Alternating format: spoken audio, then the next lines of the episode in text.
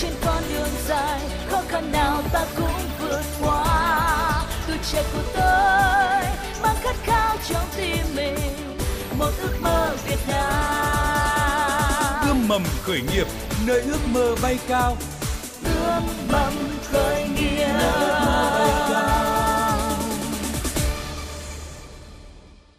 Các biên tập viên Thu Trang và Thành Trung rất vui được đồng hành với quý vị và các bạn trong khung giờ quen thuộc của ươm mầm khởi nghiệp. Thưa quý vị và các bạn, sau hơn một năm sóng gió vì đại dịch, với những thay đổi bất thường trong sản xuất tiêu dùng, toàn nền kinh tế đã và đang thích ứng, định hình cách thức hoạt động trong bối cảnh mới. Cộng đồng startup có là ngoại lệ hay không khi nguồn lực vốn dĩ là hạn chế và kinh nghiệm thương trường thiếu, môi trường kinh doanh bị đảo lộn? Động lực nào cho các startup? Trong 45 phút của chương trình, chúng ta hãy cùng nhìn nhận thực tế qua phân tích của các chuyên gia, doanh nhân và đại diện một số startup sáng giá trong lĩnh vực công nghệ mới. Hãy bắt đầu với dòng thông tin khởi nghiệp đáng chú ý, thưa quý vị và các bạn. Thưa quý vị và các bạn, từ đầu năm đến nay đã có nhiều startup Việt gọi vốn thành công với giá trị vốn hóa hàng triệu đô la Mỹ. Trong bối cảnh dịch bệnh tác động đa chiều, đây là những tín hiệu vui, là động lực cho cộng đồng startup nước nhà. Ví điện tử Momo hoàn thành vòng gọi vốn thứ tư với giá trị lên tới 99 triệu đô la Mỹ từ quỹ đầu tư của Mỹ, Hàn Quốc và các cổ đông hiện hữu. Nguồn vốn sẽ được sử dụng để xây dựng nền tảng siêu ứng dụng Super App, nâng cấp hệ sinh thái Momo và ra mắt quỹ đầu tư đổi mới sáng tạo để hỗ trợ các công ty khởi nghiệp khác. Tính đến cuối năm 2020, Momo có hơn 23 triệu khách hàng Việt Nam, 30.000 đối tác kinh doanh và đã kết nối trực tiếp được với 28 ngân hàng trong và ngoài nước. Tổng quy mô giao dịch đạt tới 14 tỷ đô la Mỹ. Ở lĩnh vực công nghệ giáo dục, nền tảng học tiếng Anh trực tuyến Elza huy động thành công tới 15 triệu đô la Mỹ. Elza được siêu nữ Văn Đinh Hồng Vũ và một chuyên gia trí tuệ nhân tạo người Bồ Đào Nha trình làng vào năm 2015 lựa chọn Việt Nam là quốc gia đầu tiên triển khai dịch vụ, sau đó tiến tới Ấn Độ, Nhật Bản. Elza hiện có 13 triệu người dùng. 2020 vừa qua doanh thu tăng tới gần 300%. Gọi vốn kỳ này, Elza có kế hoạch thâm nhập khu vực Mỹ Latin và tăng tốc tại châu Á. Nhà đầu tư VNG đã rót 6 triệu đô la Mỹ tương đương 138 tỷ đồng vào startup cung cấp nền tảng quà tặng điện tử GotIt Khoản đầu tư này giúp doanh nghiệp có cơ hội mở rộng lĩnh vực tặng quà, phát triển kênh bán hàng B2B và mạng lưới nhà cung cấp, đặc biệt là tăng tiện ích cho người dùng Zalo và Zalo Pay. GotIt đang được hơn 160 thương hiệu tin dùng tại 12.000 địa điểm khác nhau. Công ty công nghệ giải mã gen Genetica được dẫn dắt và điều hành bởi siêu Cao Anh Tuấn, huy động được 2,5 triệu đô la Mỹ từ các nhà đầu tư tại thung lũng Silicon. Một trong những lý do giúp cho công ty nhanh chóng thuyết phục nhà đầu tư là nắm trong tay công nghệ lõi giải mã gen người châu Á. Theo một nguồn tin thì startup này đang phối hợp với bệnh viện nhiệt đới Trung ương đánh giá nguy cơ nhiễm COVID-19 dựa trên các đặc điểm di truyền của người Việt Nam. Ở lĩnh vực tài chính ngân hàng, CITIC là ứng dụng định giá tài sản tập trung định giá bất động sản thế chấp ngân hàng. Chỉ bằng vài cú nhấp chuột, nhân viên ngân hàng có thể kiểm tra được thông tin chi tiết và giá trị của bộ hồ sơ của một bất động sản. Báo cáo định giá sẽ được hoàn thành trong vòng 3 giờ, tương đương 1 phần tư thời gian thực hiện thông thường.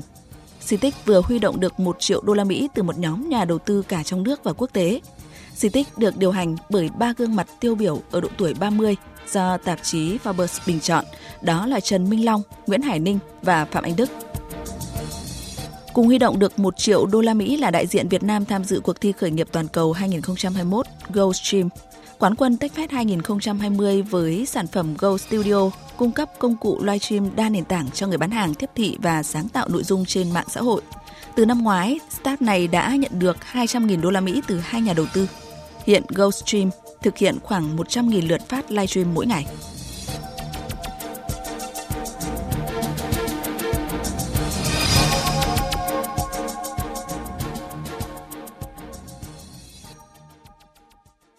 Hy vọng những startup vừa rồi sẽ tiếp tục khẳng định tên tuổi trên trường quốc tế cùng những giá trị thiết thực cho sản xuất kinh doanh và đời sống xã hội trong nước.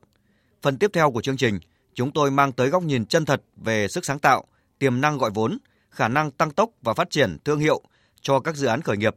Mời quý vị và các bạn cùng nghe.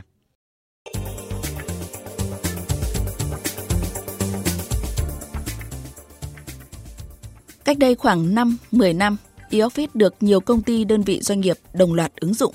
Đó là nền tảng quản lý hồ sơ làm việc trực tuyến, là những hoạt động số hóa sơ khai. Đáng chú ý chính bởi tính sơ khai của vấn đề cùng những bất cập nền tảng của kinh tế xã hội thời đó như cơ sở hạ tầng chưa đồng bộ, khả năng đầu tư khoa học công nghệ, kỹ thuật số nhiều nơi còn kém, kiến thức số chưa phổ biến, nên không lâu sau, ở nhiều nơi hoạt động này không tiếp tục được ưu tiên sử dụng. Duy trì hình thức này chủ yếu là các công ty công nghệ như VNPT, FPT, Viettel. Càng sử dụng càng nhận thấy lợi ích thiết thực của hoạt động số hóa giúp rút ngắn các công đoạn quản trị kinh doanh, tiết giảm chi phí, tăng thu nhập. Các ông lớn này đã lần lượt đầu tư nghiên cứu phát triển các ứng dụng tương tự.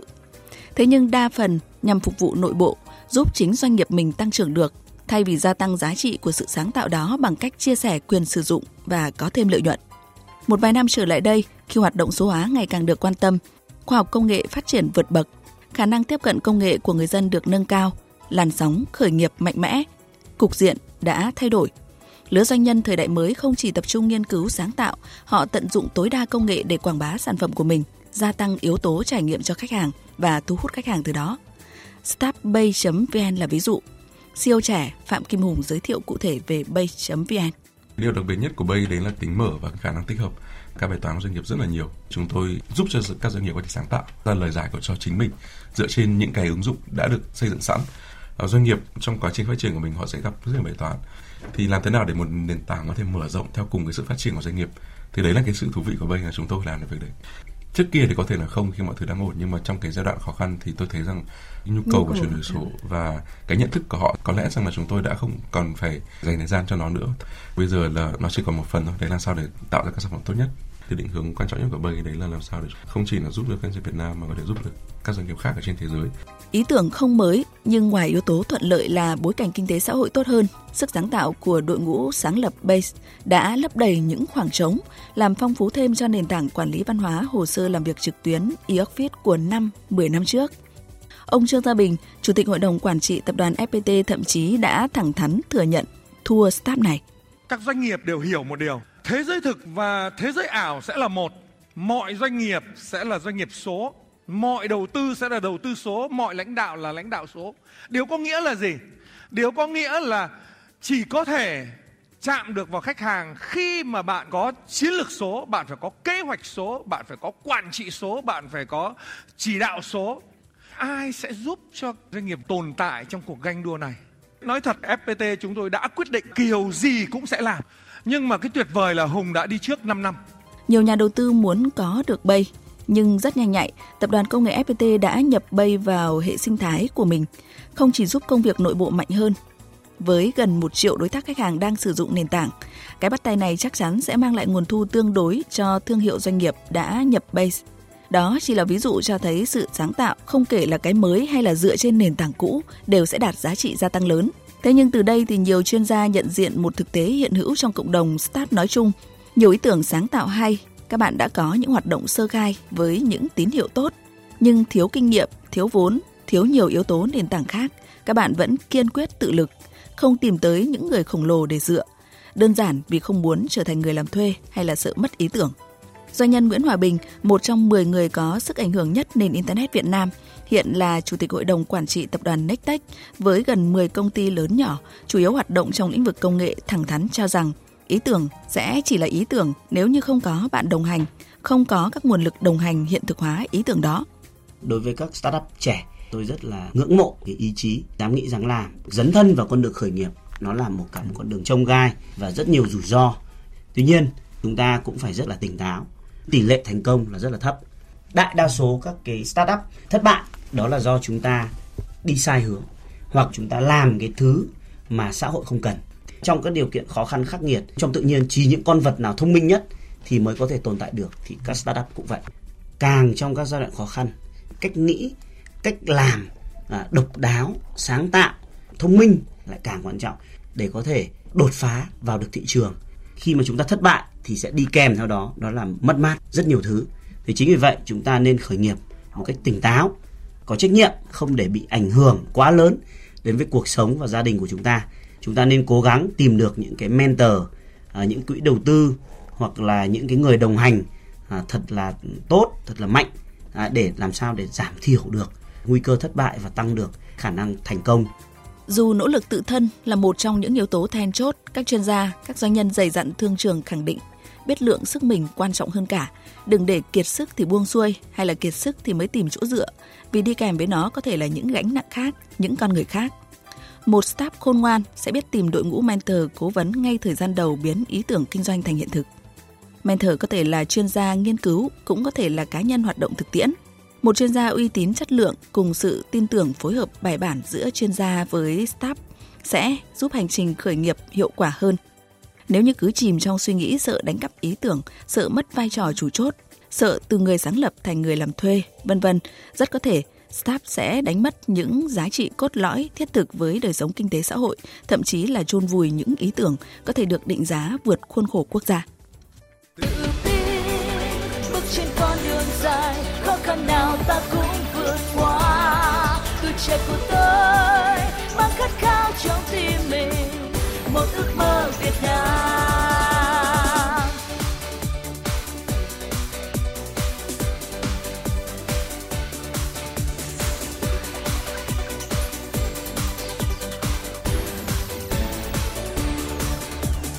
Ước mầm khởi nghiệp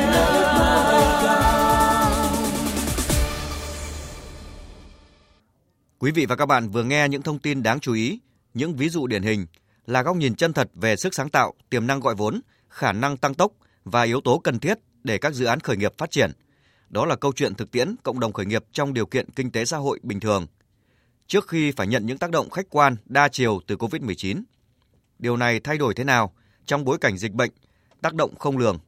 Các doanh nhân trẻ, startup trẻ cần lưu ý những gì để trụ được hay là phát triển được? Cùng trò chuyện với ông Nguyễn Hoa Cương, nguyên giám đốc Trung tâm Đổi mới sáng tạo quốc gia, phó viện trưởng Viện Nghiên cứu Quản lý Kinh tế Trung ương và doanh nhân dày dặn thương trường Phạm Thanh Hưng, chủ tịch hội đồng quản trị tập đoàn Sen Group, cộng đồng khởi nghiệp quen gọi là Sắc Hưng, hy vọng sẽ mang tới những thông tin thực tiễn, hỗ trợ cộng đồng startup có thêm năng lượng tích cực, vực dậy sáng tạo và hoạt động sản xuất kinh doanh. Đầu tiên, xin được giới thiệu tới quý vị và các bạn à, ông à, Phạm Thanh Hưng, Phó Chủ tịch Hội đồng Quản trị của tập đoàn Sen Group mà cộng đồng khởi nghiệp vẫn còn gọi là Sắc Hưng đấy ạ. Cảm ơn ông đã tham gia chương trình. Vâng, xin chào Thu Trang, xin chào tất cả các à, quý vị khán thính giả. Và ông Nguyễn Hoa Cương, nguyên là giám đốc của Trung tâm Đổi mới sáng tạo quốc gia và hiện tại đang là Phó Viện trưởng Viện Nghiên cứu Quản lý Kinh tế Trung ương. Xin uh, kính chào quý vị khán thính giả của Đài tiếng Việt Nam. Xin chào biên tập viên Thu Trang. Doanh nhân trẻ Lê Anh Tiến, giám đốc công ty cổ phần công nghệ chatbot, đó chính là quán quân của TechFest Việt Nam 2019 đấy ạ. Cảm ơn doanh nhân trẻ Lê Anh Tiến đã tham gia chương trình. Xin chào biên tập Thu Trang. Đầu tiên thì à, Lê Anh Tiến thân mến là bạn có thể à, có một vài những thông tin vừa qua bản thân doanh nghiệp của mình đã chịu tác động như thế nào hay là mình hoàn toàn phát triển được? Ờ, cho đến thời điểm này thì đại dịch Covid-19 đang đặt ra rất là nhiều thách thức như có nền kinh tế cũng như tất cả các doanh nghiệp và cái công ty của mình Bố Ngân hàng ờ, không phải là ngoại lệ. Dù chuyển đổi số là giải pháp bắt buộc phải có trong các doanh nghiệp nhưng cũng tăng trưởng chậm. Trước những cái biến động của toàn nền kinh tế nói chung và ngành chuyển đổi số nói riêng ấy, thì Bố Ngân hàng đã ứng phó kịp thời để thực hiện mục tiêu kép thì công ty vẫn ờ, tăng trưởng và vẫn hỗ trợ được thưởng Tết cho các cá nhân hoàn thành và vượt các chỉ tiêu đề ra. Và dù là ví dụ những thông tin như vừa rồi thì bạn Tiến là không có quá chịu nhiều tác động nhưng mà cũng đã có những biến động rõ ràng đã có những chiều hướng rất là tích cực. À, trước khi mà tôi muốn nghe quan điểm của hai vị khách mời thì chúng ta hãy à, cùng nghe tiếp ý kiến của một staff mà cũng đã từng lên sóng âm ầm khởi nghiệp. À, xin chào anh à, Nguyễn Xuân Hùng ạ. Xin chào Thu Trang và khán thính giả.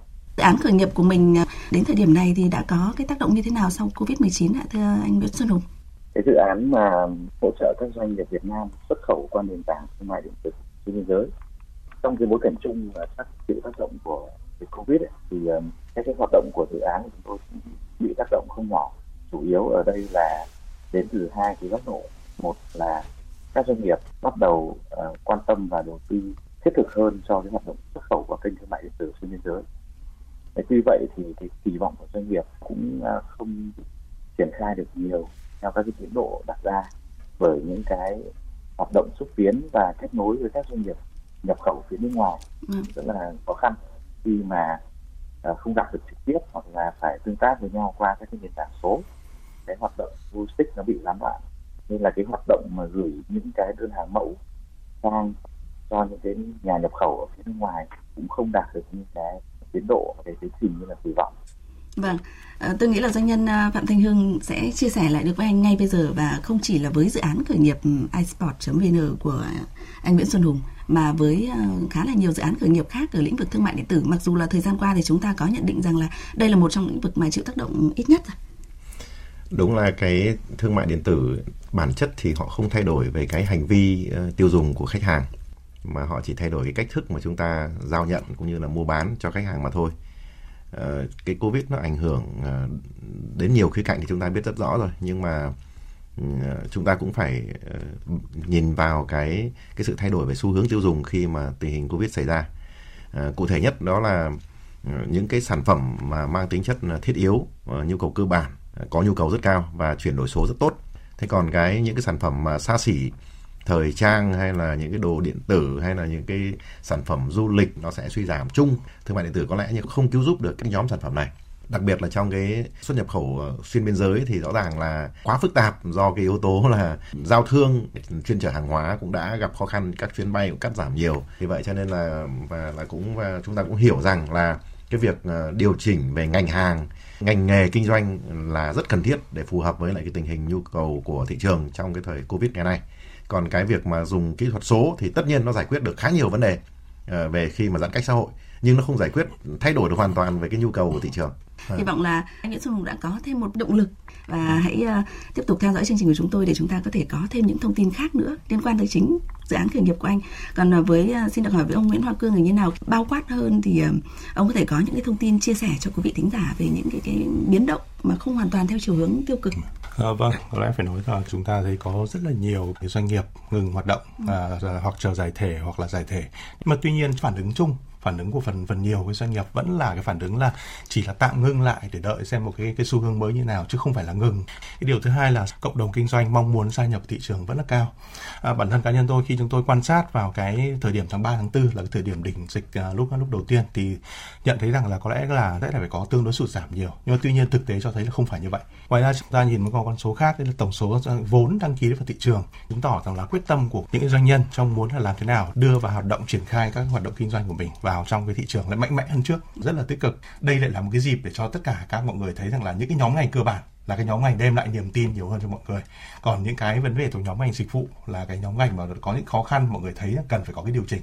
Vâng đó là bức tranh tổng thể. Thế còn ờ, cộng đồng khởi nghiệp thì như thế nào quan sát của sắc phạm thanh hưng. Thì uh, cộng đồng khởi nghiệp ở trong những lĩnh vực ngành nghề nào chẳng hạn? Có cái sự biến động nhất và đến thời điểm này thì động lực cho họ là gì? Rõ ràng là, là nửa đầu năm 2020 là cái thời gian mà chúng ta bị ảnh hưởng nặng nề nhất và cái số doanh nghiệp mà đóng cửa ờ, và cũng như là cái tỷ lệ mở lại sau này đối với ngành dịch vụ là chắc chắn là chúng ta nhìn thấy ngay là tiêu tốn rất nhiều các cái chi phí cố định về nhân sự rồi còn về địa điểm ví dụ như những ngành khách sạn về nhà hàng cái tiền thuê mặt bằng nó tốn kinh khủng. Cho nên là ừ. cho nên là chỉ cần 3 tháng mà các bạn không có doanh số mà hoặc là cứ buộc giãn cách như này là ngay lập tức phải đóng cửa. Nếu không thì chúng ta sẽ tiếp tục phải chi phí những cái chi phí cố định đó mà không tạo ra doanh số. Nhưng mà sau đó thì ngay chính bản thân cái những cái doanh nghiệp mở cửa lại vào nửa cuối năm mà một cách tương đối ồ ạt đấy thì tôi biết trong cộng đồng khởi nghiệp của tôi thì rất nhiều do chính những cái bạn đã đóng cửa trước đó.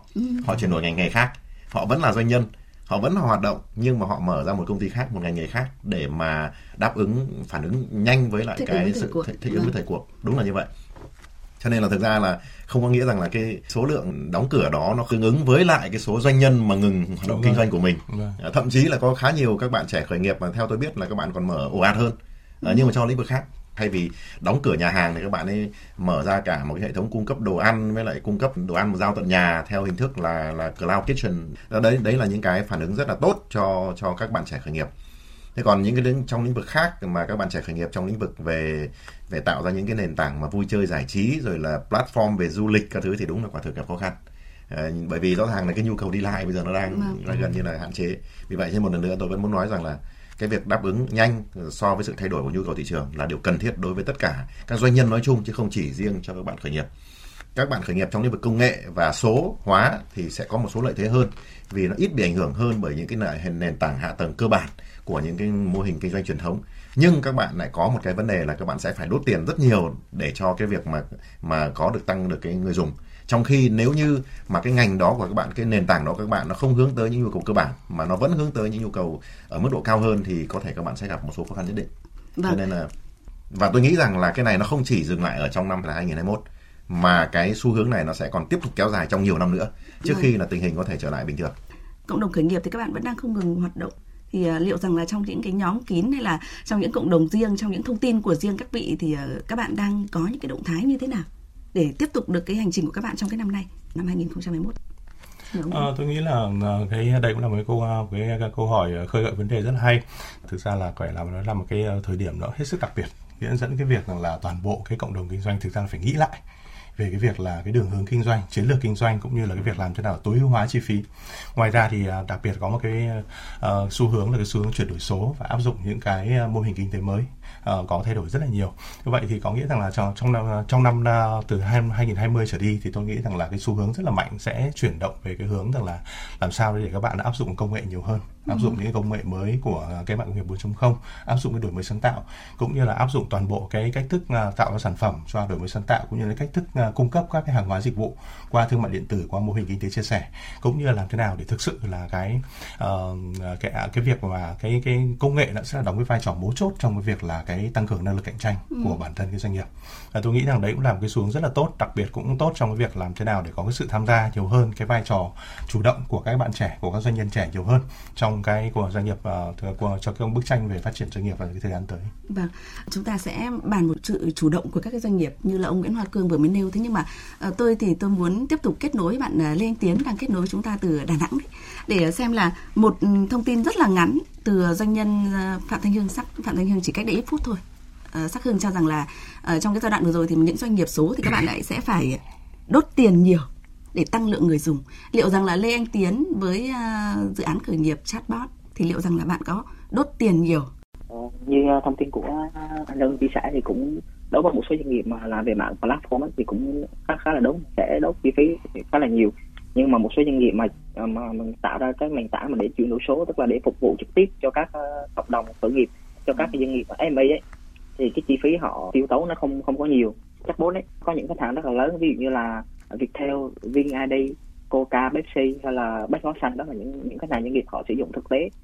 Tức là bản thân doanh nghiệp ấy trong cái mùa covid ấy họ rất là thực tế. Tức là khi mà họ đã sử dụng một cái nền tảng nào đó thì cái nền tảng đó phải đem lại một cái giá trị gì đó có làm tăng trưởng doanh thu của doanh nghiệp đó lên hay không hay là bắt buộc phải cắt giảm ờ, một platform để thay thế một platform mới đem lại hiệu quả cho doanh nghiệp hơn.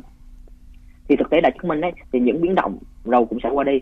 Và đi còn lại chính là các giá trị bền vững mà chúng ta đã mang đến cho khách hàng, cho các cổ đông, cho nhà đầu tư, cũng như là cho cộng đồng và các nước. Thì cái giá trị bền vững đó chính là cái sự sáng tạo, tức là innovation trong cái cách làm, tức là sự sáng tạo trong công việc và sự sáng tạo trong cái việc thực thi platform đó đối với từng doanh nghiệp. Thì đó chính là cái cách mà mình tìm ra để mình giúp cho công ty của mình có thể tồn tại được trong cái mùa dịch này cũng như là những năm tiếp theo đó. Không không không chi phí nhiều, mình chỉ tốn ờ, chi phí nặng nhất là chi phí về mặt nhân sự vì nhân sự của chatbot hiện tại là hơn 100 người rồi thì nó rải đều ở ba thành phố là Đà Nẵng, Hà Nội và Hồ Chí Minh uh, và để mở rộng ra các các thị trường mới như thị trường Đông Nam Á và gì châu Á thì bắt buộc cũng phải đấu cái chi phí nhân sự rất là nhiều thì hiện tại thì đó là cái phần gọi là chi phí mình mình tốn nhất chứ không phải là chi phí về marketing hay là tất cả chi phí khác thì hầu như là mình không không, không tiêu tốn. Vâng. À, những thông tin này thì rất là hợp với thông tin mà doanh nhân Phạm Thanh Hưng có nêu cách đấy phút đúng không ạ? Đó là do bạn mở rộng quy mô. Ờ, cái mức chi phí mà bạn bỏ ra thì nó lại phù hợp chứ không phải là câu chuyện là bạn chịu tác động tiêu cực từ vâng. hoạt động này. Thế thì à, sau một vài những thông tin về một vài dự án khởi nghiệp cũng như là những nhận định bao quát tình hình từ đại diện của Viện Nghiên cứu Quản lý Kinh tế Trung ương thì Sắc Hưng cho rằng là cái động lực nào cho các cái dự án khởi nghiệp của các cái lĩnh vực ngành nghề còn lại đấy ạ mà không phải là số hóa như là bạn Tiến hay là à, doanh nhân trẻ Nguyễn Xuân Hùng cách đây ít phút. Đây là một cơ hội rất là tốt cho rất nhiều các bạn trẻ khởi nghiệp vì là lý do là có thể thống kê rằng là những cái ờ, doanh nghiệp mà mà mà càng lớn, tức là quy mô thị trường, hệ thống rồi chuỗi là đang gặp khó khăn nghiêm trọng hơn là những doanh nghiệp vừa và nhỏ vì là cái sự ờ, cồng kềnh của bản thân những doanh nghiệp lớn này và tôi cho rằng là chính là covid ấy, là đang tạo ra cơ hội cho rất nhiều những doanh nghiệp vừa và nhỏ và doanh nghiệp khởi nghiệp. Vì cái sự linh hoạt của các bạn. Các bạn chưa bị ờ, bị đầu tư quá lớn vào cái cái cái cái, cái cơ sở hạ tầng cũng chưa đầu tư quá lớn vào hệ thống. Và vì vậy cho nên các bạn có khả năng thay đổi nhanh. Đấy là điều thứ nhất thích ứng nhanh thay đổi nhanh. À, chi phí cố định không quá quá lớn. À, đó là những cơ hội lợi thế của các bạn trong cái cái thời điểm này. Cái điều thứ hai nữa là nếu như mà không có cái sự khủng hoảng này thì thì cơ hội nào cho những doanh nghiệp vừa và nhỏ, nếu mà tham gia vào những cái những cái dự án hay những cái đấu thầu về về về chuyển đổi số hay là những cái ngay bản thân như bạn tiến chẳng hạn, là một cái chatbot chẳng hạn, thì đây tôi nghĩ rằng là đây là một cơ hội rất là tuyệt vời khi mà các bạn đưa ra một cái ứng dụng về về phương tiện giao tiếp và phương tiện hỗ trợ ừ, khách hàng cho các doanh nghiệp. Đặc biệt là khi mà sự giãn cách xã hội xảy ra, các rất nhiều doanh nghiệp phải cho nhân viên nghỉ hoặc là không đến làm việc được hoặc làm việc tại nhà thì tất cả cái này là là đấy là những cái cơ hội tốt cho các bạn. Tự chung lại thì cái tác động à, do covid tác động với lại môi trường kinh doanh của các bạn ấy, bao gồm sự thay đổi về nhu cầu tiêu dùng. Và theo xu hướng là là tiêu dùng tối thiểu. Cái thứ hai là giãn cách xã hội dẫn đến cái việc là nền kinh tế không tiếp xúc không đụng chạm. À, rất nhiều các dịch vụ nếu mà liệt kê ra thì vô cùng nhiều. Từ tổ chức sự kiện rồi liên hoan tụ tập hội họp du lịch vân vân rất nhiều thứ liên quan đến không đụng chạm. Và cái cái điều thứ ba nữa là quan trọng nhất đó là chính là sự chuyển đổi về nguồn lực nguyên nhiên vật liệu về mặt bằng về uh, phương tiện và về nhân lực nó đều có sự thay đổi rất cơ bản. Bắt đầu co cụm lại ở những cái khu vực uh, từng quốc gia và từng thành phố hạn chế những cái nguồn lực ngày xưa chúng ta trao đổi một cách toàn cầu rất là dễ dàng kể cả nguồn lực về tài chính thì đều đang có sự tái cấu cơ cấu rất là mạnh mẽ. Tức là có những nơi thì thừa nhân lực nhưng mà lại thiếu người làm vì không di chuyển được đúng không? không đi lại được. Ví dụ đơn giản như là một tỉnh nào đấy mà mà lockdown một cái là chúng ta thiếu đến hàng mấy chục ngàn nhân sự ngay. Nếu như là là là những nhân sự đấy là là đang làm ở một khu vực khác. Vâng. đơn cử như vậy thôi. Hay là tài chính cũng giống như vậy. Thì dòng tiền nó cũng cũng gặp phải rất nhiều vấn đề liên quan đến các cái hoạt động uh, nguồn lực Ờ, chưa kể nữa là nguyên nhân vật liệu. Nếu chúng ta phụ thuộc vào nguyên nhân vật liệu vào một cái nguồn nhà cung cấp nào đó ở một nước quốc gia hay là một vùng lãnh thổ hay là kể cả trong nước thôi mà nó đang bị ngăn cản về mặt lưu chuyển thì thì thì thì nó rất là nghiêm trọng. Ví dụ như là chúng tôi có những cái dự án mà lấy nguồn uh, nguyên nhân vật liệu hoặc là gia công từ một số nước lân cận. Thì ngay lập tức là khi lockdown cái thì là chưa thể giải quyết được cái vấn đề đó. Uh, chưa thể tìm được những nhà cung cấp tương ứng và khác để mà đáp ứng được cái nhu cầu này. Quay trở lại các nhà ừ, chúng trong nước thì hoặc là vô cùng uh, đắt đỏ hoặc là không thể đáp ứng được. Vâng. không có khả năng. Thì đó là đó là những cái nguy hiểm nhất cho doanh nghiệp vì vậy cho nên là tôi lưu ý rằng là chúng ta hãy hãy hãy quan tâm đến ba vấn đề đó. Nếu chúng ta tìm cách để mà đi đi xuyên được qua hoặc giải quyết được ba cái vấn đề đó thì chúng ta sẽ có thể lại là một cơ hội tốt cho cho các doanh nghiệp. Mà tôi vẫn nói lại là ở trong cái lúc khủng hoảng khó khăn như thế này chính là ừ, nhỏ linh hoạt nhạy bén lại là lợi thế. Vâng. to lớn cồng kềnh và chậm chạp thì có khi lại là là bất lợi. Ờ, tôi nghĩ rằng là thực ra ờ, cái như cái ý mình Hưng nói thì rất là đầy đủ đúng không? Bao quát uh, tất cả nhiều ngành đấy. Ờ, cá, cá nhân tôi thì tôi thấy rằng là như này rõ ràng là cái lúc covid này lại là cái lúc mà thực ra là tất cả các doanh nghiệp đều nhận được cái bài học. Và các cái doanh nghiệp nhỏ đúng như đúng như anh Hưng nói các doanh nghiệp nhỏ vừa lại nhận được cái bài học mà nó nhìn thấy rất là rõ ràng đang áp dụng đến các doanh nghiệp lớn. Tức là đôi khi người ta phải trả giá rất nhiều, người ta mới có bài học. Nhưng trong trường hợp này thì cái bài học nó quá lớn và có thể thấy do tất cả các doanh nghiệp và cái bài học đặt ra cho tất cả các doanh nghiệp đây là phải cơ cấu lại toàn bộ phần chi phí. Nhưng đây cũng là một cái cơ hội rất đặc biệt khi mà rất là nhiều nguồn lực kể cả nguồn lực tài chính nhân sự ở thứ thì bây giờ cũng đã được, được, được sắp xếp lại và thậm chí với chi phí hợp lý hơn. Ví dụ với chi phí thuê nhà chúng ta nhìn thấy ở đây rất là nhiều nơi bây giờ chi phí thuê nhà phải giảm. Tương tự như vậy chi phí nhân sự các cái nguồn lực khác. Và tôi muốn dùng cái hình ảnh như này tức là uh, ví dụ như một đoàn xe đi cùng từ điểm A điểm B nếu chỉ toàn đi đường cao tốc cả thì cái thực sự là cái cái, cái khoảng thời gian tranh lệch nhau đi đến đích rất là ít ừ. nhưng chỉ có tranh lệch nếu như trên cái đoạn đường đấy nó có nhiều đoạn đường đèo đường núi cái lúc vượt nhau được nhanh hay không chính là cái lúc đi đường đèo đường núi như vậy khác nhau những người nào động cơ khỏe những người nào nhìn thấy được những cái cơ hội thì đấy mới là cái lúc mà để có thể là vượt là vượt được uh, vừa nhanh hơn các cái cỗ xe khác. Đặc biệt là các cỗ xe lớn xe nhỏ có thể vượt lên trên xe tải đúng không ạ? Và ngoài ra thì về đối với cả các cái ngành nghề tôi nghĩ rằng là không cứ ngành chuyển đổi số đâu mà tất cả ngành nghề khác. Cái chuyển đổi số thực chất là nó chỉ là công cụ còn ừ. công nghệ thì nó mới là cái thực sự nó là cái hồn cốt cái tạo nên làm sao cho sản phẩm dịch vụ thực sự là có cái tự lợi thế cạnh tranh tốt hơn. Còn cái những cái mô hình kinh tế mới thì là cái cách thức để làm sao đưa ra được cái sản phẩm dịch vụ đấy đấy trên một cái chi phí, một cái cách thức làm sao cho nó hiệu quả nhất. Thế thì rõ ràng ở đây, cái câu chuyện covid thực chất nó cũng là một cái cơ hội rất lớn cho toàn thể cộng đồng kinh doanh trong việc làm thế nào để có thể làm cho doanh nghiệp của mình trở nên hiệu quả hơn. Nói khác đi, tức là đã nhiều năm chúng ta hay nói về câu chuyện là phát triển doanh nghiệp về số lượng, nhưng bây giờ là cái thời điểm đặc biệt để nói về phát triển doanh nghiệp về mặt chất lượng. Đấy mới là cái điều quan trọng. Vâng, à, có một cái thông tin như này mà tôi nghĩ là các vị cũng ờ, có thể hỗ trợ ờ, cộng đồng khởi nghiệp một chút khi mà suốt ừ, một vài năm vừa rồi thì chúng ta mỗi lần mà nói tới các ừ, dự án khởi nghiệp thì đều nhắc tới câu chuyện là các bạn luôn có nhu cầu về vốn chẳng hạn, vốn tài chính chẳng hạn. Vừa rồi thì ông Nguyễn Hoa Cương có nêu rằng là nếu như mà những cái dự án khởi nghiệp hay những cái doanh nghiệp trẻ mà có động cơ khỏe và nhìn thấy những cơ hội ấy, thì các bạn lại cũng đang tức là nhìn thấy mình có tiềm năng rất là nhiều rồi và bây giờ mình cần vốn. Thì trong khi doanh nhân à, phạm thanh hưng sắc thanh hưng lại cho rằng là cái giai đoạn này thì cái cái nguồn tài chính hầu hết là mọi người điều chỉnh lại một chút. Và uh, có những khá nhiều doanh nghiệp lớn thì cũng trở nên eo hẹp hơn. Thì cái cơ hội nào cho các bạn?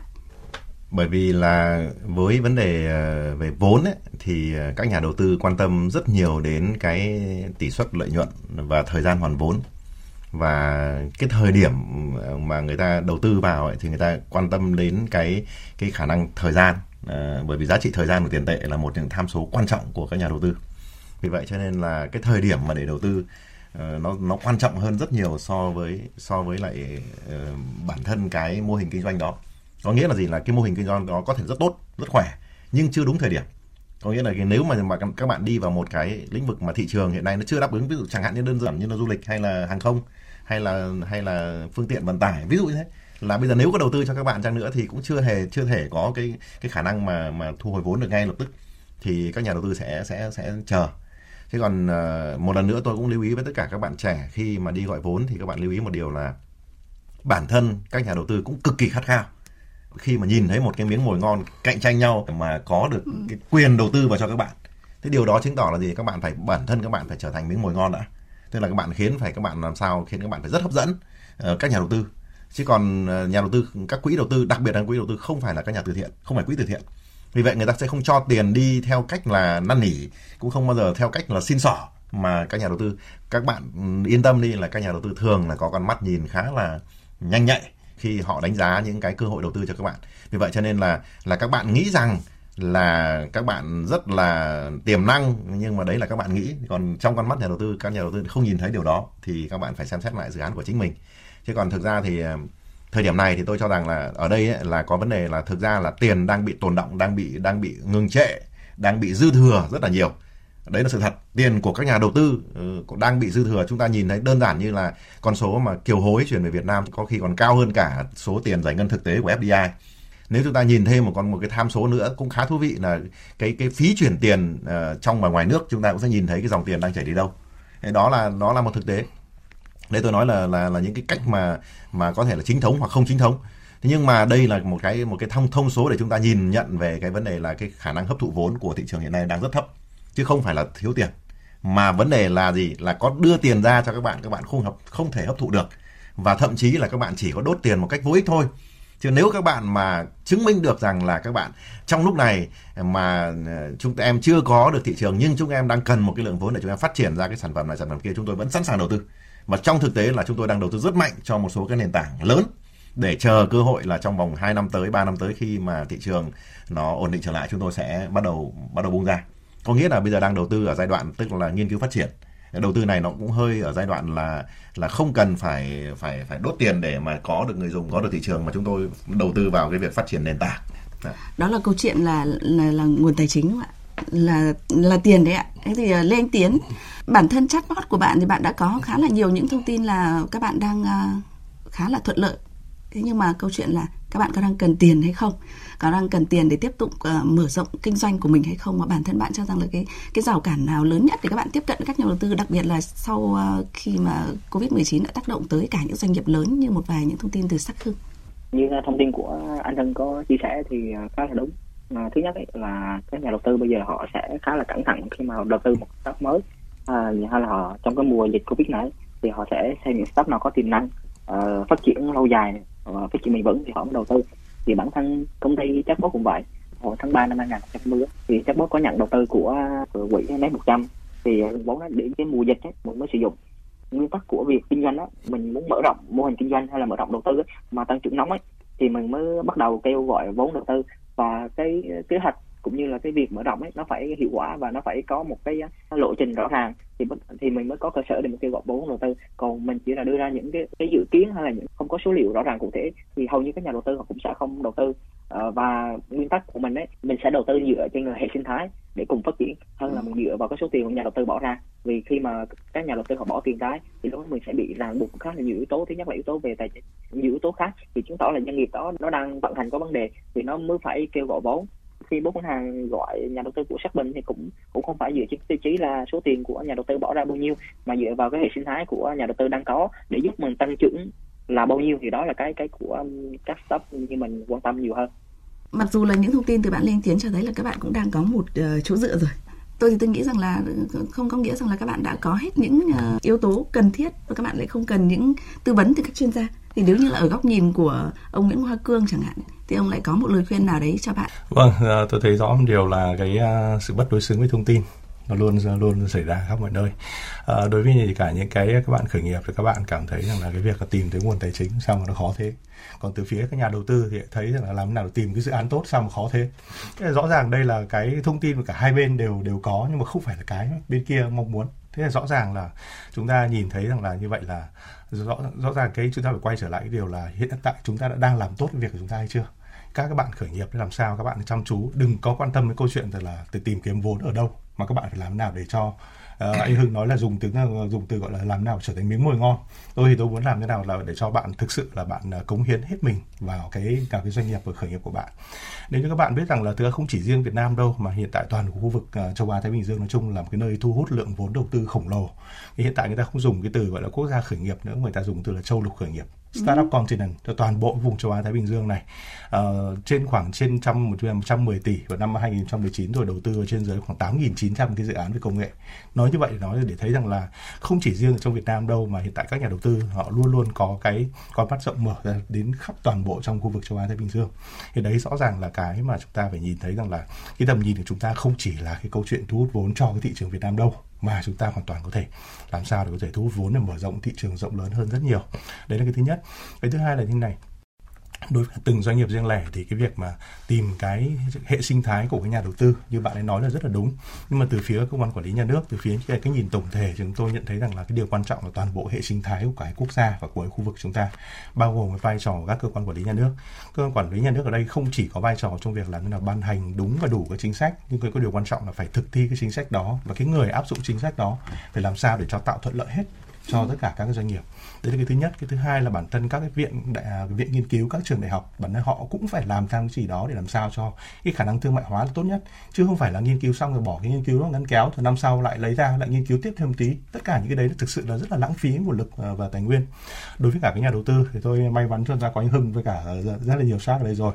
Rồi bản thân các cái các cái tập đoàn lớn họ cũng có cái vai trò rất là lớn trong việc làm thế nào dẫn dắt toàn bộ thị trường và để giúp cho các doanh nghiệp nhỏ các doanh nghiệp vừa để có thể nhìn thấy được đường đi nhìn thấy cái, cái mối liên kết rõ ràng cũng như là giúp họ cả về nguồn lực tài chính nguồn lực về uh, nhân sự cũng như là các cái uh, cách thức về quản trị làm sao để giúp cho các startup tốt hơn. Ngoài ra thì bản thân chúng ta có rất điều kiện rất là thuận lợi là hiện tại Việt Nam chúng ta có vị trí là chúng ta có cái sự quan tâm rất là nhiều của các cái quỹ và các cái tổ chức nước ngoài. Ừ. đây cũng là một cái yếu tố đặc biệt là có thuận lợi trong cái việc là làm sao để cho giúp được cái cộng đồng uh, doanh nghiệp nhỏ vừa nói chung cộng đồng khởi nghiệp nói riêng. Nhìn thấy có nhiều cái ví dụ tốt nhiều cơ hội tốt. Và tôi nghĩ rằng ngoài ra thì cũng có một cái ờ, nữa, tức là không không phải kém phần quan trọng, đấy là vai trò của truyền thông. Truyền thông cũng cần làm sao để thông tin đầy đủ để cho các, đến cho các bạn, để các bạn thấy rằng là cái việc khởi nghiệp thực sự nó không phải là dễ dàng, nhưng mà nó cũng sẽ đem lại những phần thưởng thực sự lớn nếu cho bạn cố gắng hết mình. Đấy là một cái điều mà hết sức quan trọng.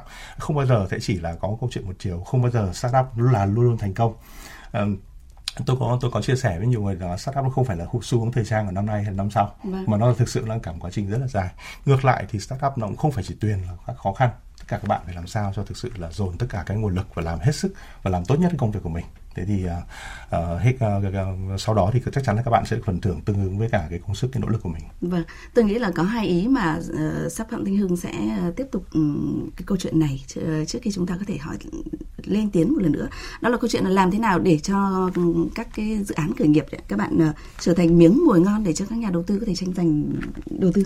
Và thứ hai nữa là làm thế nào để cho những cái chủ trương chính sách có thể hỗ trợ được cho các startup nhiều hơn đặc biệt là trong những cái sau những cái biến động kinh tế vừa rồi. Vâng. Các bạn trẻ thường là nói rất nhiều đến cái ý tưởng. Ờ, cứ nói đến startup, startup khởi nghiệp là các bạn nói đến ý tưởng. Em có một ý tưởng mà thậm chí là có những ý tưởng rất là kinh khủng rời lon lấp biển có những ý tưởng ờ, phải nói là rất ờ, tôi gọi là rất là vĩ đại. Đấy, thế nhưng mà cái điều quan trọng hơn ấy là sau tất cả ý tưởng đó thì khả năng thực thi nó như thế nào để mà biến biến ý tưởng thành hiện thực thì các nhà đầu tư lại quan tâm đến cái, cái thứ hai hơn. Bởi vì nói thật ra mà nói thì các ý tưởng đột phá mà chưa ai nghĩ đến thì nói thật là vô cùng hiếm phần lớn các bạn nghĩ rằng là các bạn đang đang start up một ý tưởng hoàn toàn mới, nhưng thực ra nếu mà chỉ cần google thôi, chứ chưa cần phải làm gì nhiều, các bạn đã thấy là rất nhiều người làm rồi. Hoặc là rất nhiều người đã nghĩ đến chuyện đó rồi nhưng làm chưa thành công. Đấy, vì vậy cho nên là cái việc mà nghĩ ra một ý tưởng thì là quý rồi. Nhưng mà cơ bản thì các bạn phải hiểu rằng là làm sao để mà biến ý tưởng nó thành hiện thực thực thi nó mới là quan trọng. Thì đó là cái điều mà tất cả các nhà đầu tư chúng tôi quan tâm nhất các bạn phải có một cái kế hoạch chi tiết rõ ràng, bạn phải đánh giá được nội tại của các bạn cũng như là tiềm năng thị trường bên ngoài. Đối thủ ra làm sao, nguồn cung cấp ra làm sao, vận hành như thế nào, tất cả rất nhiều yếu tố để mà khiến là chúng tôi tin rằng là bạn có khả năng thực thi. Thì đấy là cái điều điều quan trọng nhất. Còn ở góc độ chính sách làm thế nào để hỗ trợ được khởi nghiệp tốt hơn? Thì thật ra điều này nói cũng rất nhiều, thủ tướng cũng nói nhiều và các bộ ban ngành liên quan cũng nói rất nhiều đến những cái việc mà tạo điều kiện môi trường cho startup. Những ý tưởng nhưng thực ra thì chúng tôi rất mong muốn và mong rằng là nhà nước có hẳn một cái cơ quan, một đầu mối nào đó để mà cho các bạn trẻ khởi nghiệp. Có thể tới đó là trình bày một cái ý tưởng hoặc là một cái mô hình kinh doanh mới hoàn toàn mà được phép triển khai thực tế, mà không cần phải ngồi chờ để để được cấp phép hoạt động là xem nó thuộc cái loại nào. Ví dụ như bây giờ những cái vấn đề mà rất nhạy cảm trong xã hội, ví dụ như huy động vốn bằng blockchain vấn đề như đồng tiền ảo vấn đề như thương mại điện tử phi biên xuyên biên giới ừ. thanh toán quốc tế mà không dùng tiền. Những cái việc đấy thì rõ ràng là chưa có một cái cơ sở nào cả bên đơn giản như là những cái quỹ đầu tư chung mà ở các nước họ đã có tới hàng nhiều chục năm nay rồi chúng ta chưa hề có. Chẳng hạn như quỹ tín thác RIS là một ừ. quỹ đầu tư tín thác trong bất động sản. Chúng ta cũng mở cửa cái đó cho phép nghiên cứu nhưng chưa có một doanh nghiệp nào hơn 20 năm qua vào Việt Nam mà được cấp phép hoạt động trong lĩnh vực đó. Thì đó là chúng tôi mong muốn rằng là nhà nước hãy cho chúng tôi thử đi rồi sau này có áp biểu thuế này hay là áp dụng chính sách kia hay là quy nó vào có điều kiện hay không có điều kiện đối với những ngành nghề kinh doanh mới cũng chưa muộn. Vâng. vì vậy cho nên là cứ lúc nào mà đạt được khoảng uh, vài chục tỷ một vài trăm tỷ đi rồi nhà nước kể cả truy thu cũng không sao thì hãy cho phép chúng tôi được phép hoạt động chính thức.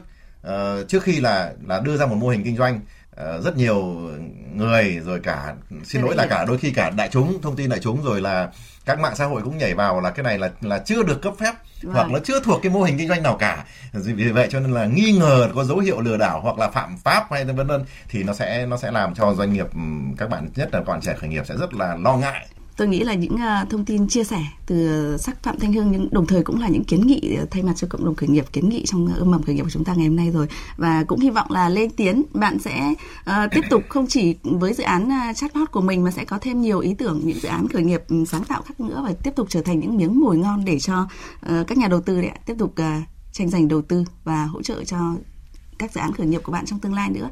Hy vọng là bạn đã có thêm những thông tin và những cái động lực vào giai đoạn tới. Cảm ơn lên tiến rất nhiều.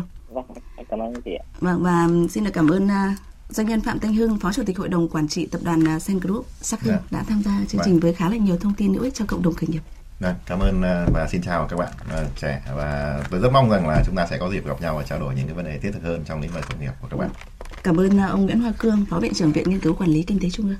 À, vâng, cảm ơn biên tập viên Du Trang, xin cảm ơn ờ, quý vị khán thính giả. Chúng tôi cũng rất là mong là chúng ta uh, trong thời gian tới thì chúng ta sẽ nhìn cái câu chuyện startup nó không chỉ là một phong trào mà thực sự nó là một cái quá trình phát triển tinh thần kinh doanh lâu dài cho người Việt Nam. Tới đây thì thời lượng dành cho ươm mầm khởi nghiệp cũng đã kết thúc. Chương trình do Thu Trang cùng nhóm phóng viên VV phối hợp thực hiện. Chịu trách nhiệm nội dung Hoàng Trung Dũng. Quý vị và các bạn quan tâm, vui lòng nghe lại trên website vv1.vv.vn. Xin chào tạm biệt và hẹn gặp lại.